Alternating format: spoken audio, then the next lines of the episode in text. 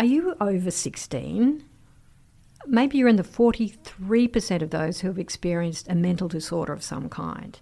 And those stats are terrifying. But that 43% have provided massive sets of data, opening up a pathway to get better help and sooner.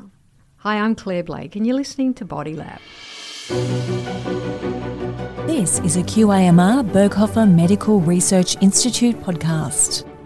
Thanks to the many, many people who were suffering but bravely participated, Professor Eske Derks and her team have taken a new step towards precision psychiatry. Professor Eske Derks says it is time to translate that into clinics and help those people that are suffering. Thanks for joining us, Eske. Yeah, hi, Claire. The field of psychiatric genetics has seen extraordinary advances. What exactly is it? So it's studying the genetic risk factors that will increase the chance that someone will have a mental condition. We're studying schizophrenia, depression, anxiety, ADHD. And we as psychiatric geneticists, we're interested in how is it that some people are more vulnerable? Why are they at higher risk to have these disorders and what do genes, how do they play a role in this? And I love your insight into the last decade. You really see it as an era of genetic discovery for mental health. What helped this? About 10 years ago, we had the first large scale, we call them genome wide association studies, which means that there were technical advances and we can now study the whole genome of individuals, like many millions of genetic variants, and that was not possible before then. And what happened is that we all worked together on the world. So initially, we thought we need genetic studies of maybe a thousand people, two thousand people, five thousand. We discovered that it wasn't large enough. So rather than each individual research center doing their own small genetic study, we all started working together. So we had really large studies, and we now have studies that include 1 million participants. And that's how we were able to discover all these genes that are associated with psychiatric disorders and how we learned so much about the genetics of, of mental health. That large, massive data, why does that make such a difference? Yeah, you needed the power because we're looking at millions of variants. It's very complex. There's not a single gene that causes depression, like we've learned that a long time ago. It's hundreds of genes. And each of these genes or genetic variants have like small effects. So we need really large groups of people to identify these effects. Last year alone, your team uncovered more than 500 genes shared by depression and anxiety. So, what does that mean for those people suffering? We did this really large study, and we were the first to identify hundreds of genes for anxiety. We knew a bit more already about the genetics of depression, but for anxiety, we didn't know so much. So I think there's a couple of lessons that we have learned from that. First of all, we've again shown that genes do contribute to these disorders, to mental health disorders, and that they're in fact very similar to other diseases like cardiovascular disease and diabetes they're not so different. They're partly heritable, and there's a biological component that contributes to the risk of having these diseases. We shouldn't look at these disorders differently. Mental health diseases are no different from other conditions, but there's a lot of stigma in the society around them. Patients with depression often hear, like, you just have to be strong, it's just in your brain, come on, you're just feeling a bit down, just get over it. And we show that this is a disorder and that you have genes contributing to the risk. Also, that anxiety and depression, we know that they often occur together in the same people. Like if you have anxiety, you also have a higher chance of having depression. And we show that that's partly due because there's overlap in the genes that play a role in these diseases. These are important lessons, but I also felt a little bit frustrated still because now we have all these genes, and you would hope that that would lead to better treatment. And in this paper, we, we were not yet able to identify better treatment based on the genes. So there was a little bit of frustration for me as well, because you want to help the people who participated in our studies and the people who suffer from mental health diseases. I mean, we have this list of 500 genes now, and that gives us important information on the genes and on the biology. If you stop there, it's not going to help to make someone's life better and you decided to go away for a weekend, away from everything, and just try and come up with a plan. Yeah, we went with the three of us. Zach is a postdoc in my group, and Jackson was a PhD student. He recently finished his thesis. There's definitely something missing still because we can't translate that information to the clinic yet. And I think it's time to focus on that. Think about which challenges are we still facing and what do we need to do to make that happen. And it won't happen tomorrow. We went to Tamborine Mountain with this beautiful, quiet place with a beautiful garden and flowers. We played some board games and rewrote this paper basically in three days. Before we went, we had some idea, like we identified which 10 challenges we thought were important. And then we did our work and our reading, and we basically wrote the paper in three days.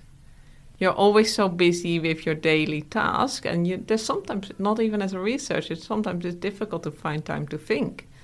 But that really gave us that opportunity to think and discuss. And it that, worked. and it worked yes. So tell us about yeah. this paper which is now just freshly minted. Congratulations by the way. Yeah thank you.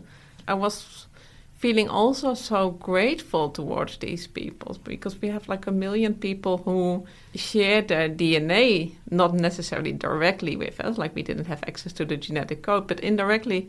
So we identified 10 challenges that we need to overcome to be able to translate this information to the clinic. Of course, we want more effective treatment, like more effective drugs.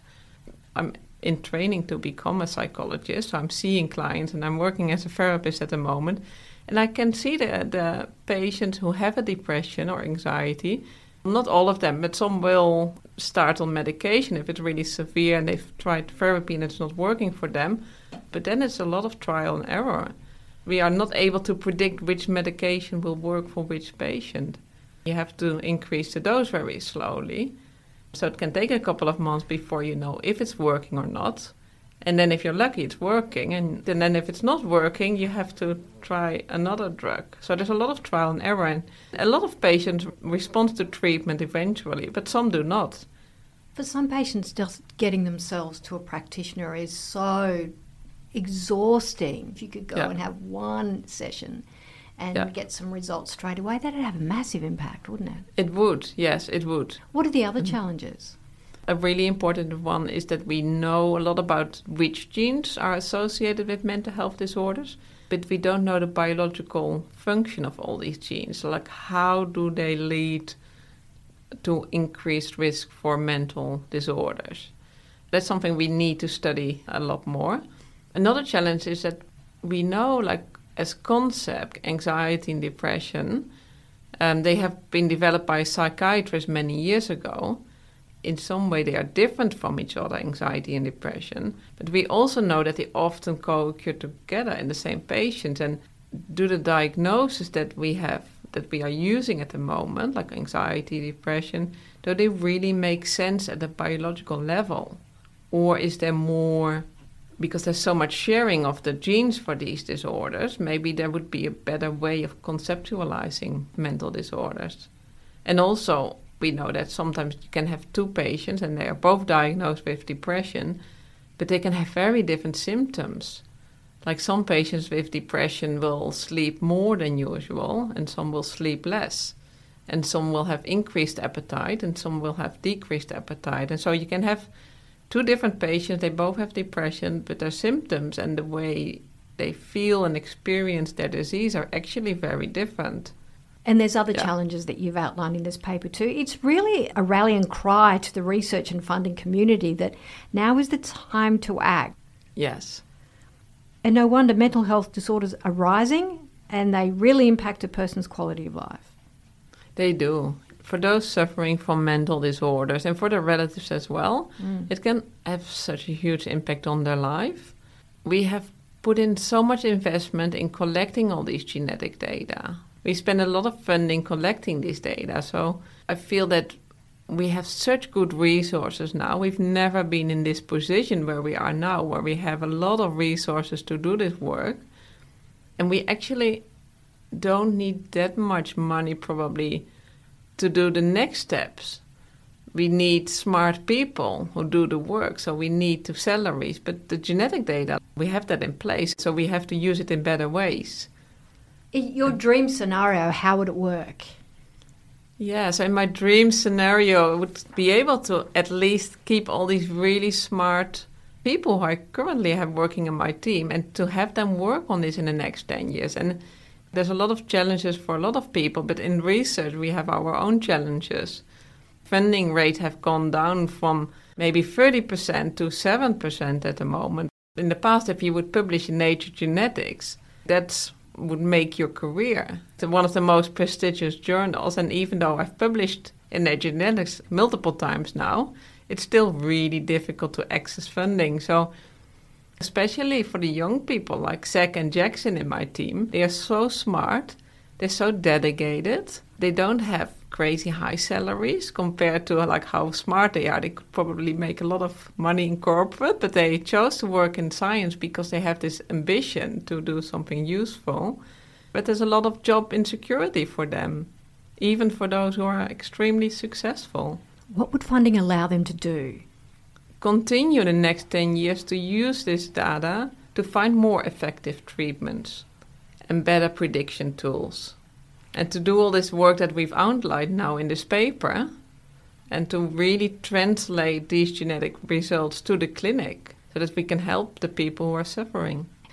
How would it be different for a patient diagnosed now as to somebody when you get the results of these challenges? Yeah, so when we've been able to do our work, and it will not be tomorrow, like let's say it will be five years from now or 10 years from now, but my hope is that someone will experience depression, they are aware that they have something going on. Then the GP and a psychologist or psychiatrist together will be able to look at these patients, to look at their DNA, to look at their genetic profile, um, to look at the symptoms that they experience, to look at their history, their family history, to look at any stressors that they've had, like life stressors, trauma, and that they can use all this information and say, oh, we can predict that this treatment treatment A will work for you. And like treatment B and C probably won't work for you as well. And and for another patient it will be treatment B that works best because they're different. The treatment will be individualized when someone comes and seeks help, that we can help these patients like better, more effectively, and also sooner, that they don't have to go through this whole trial and error process knowing more about their DNA, we might know more about who is likely to get depressed, so we might be able to intervene earlier. At this time, it will be difficult to do prediction at an individual level. Mm. Like, it will never be in isolation, probably. It will never be that we just look at someone's DNA and that we can then predict their risk. Disorders are partly heritable, but there's also other factors. But it could be that if we combine everything that we know about mental health disorders and look at the genetic risk, but also at other factors that are important. Childhood trauma, life stressors, have they gone through a divorce recently? We can then do a prediction using all this information. These are genes that affect people just like diabetes or cardiovascular disease. Can you imagine somebody saying to someone with cardiovascular disease, just toughen up?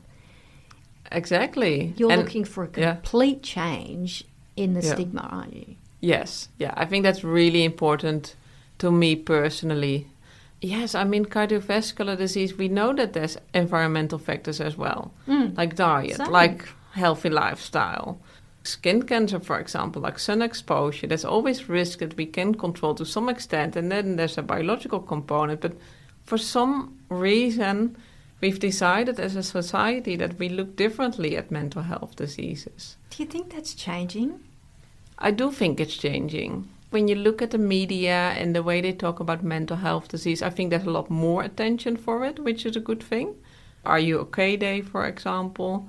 There's the Mental Health Week in October. So I do think there's more awareness.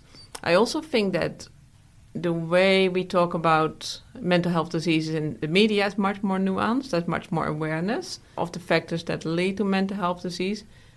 But still, I see a lot of patients and a lot of people who are suffering who feel they are a burden to other people when they suffer from depression or anxiety. An added burden that they don't need trying to recover. Yeah. If you get your way and people understand that the treatments are better, then they're more likely to go and try it. Yes. And that's a problem with depression as well, that you have lower motivation. That's part of your symptoms. So it can be really difficult for people to take that first step. And I really hope to contribute to that change. And if you'd like to donate to something so important like this to Professor Eske Derks and her team, go to qimrberghofer.edu.au. Thanks, Eske. Thank you, Claire.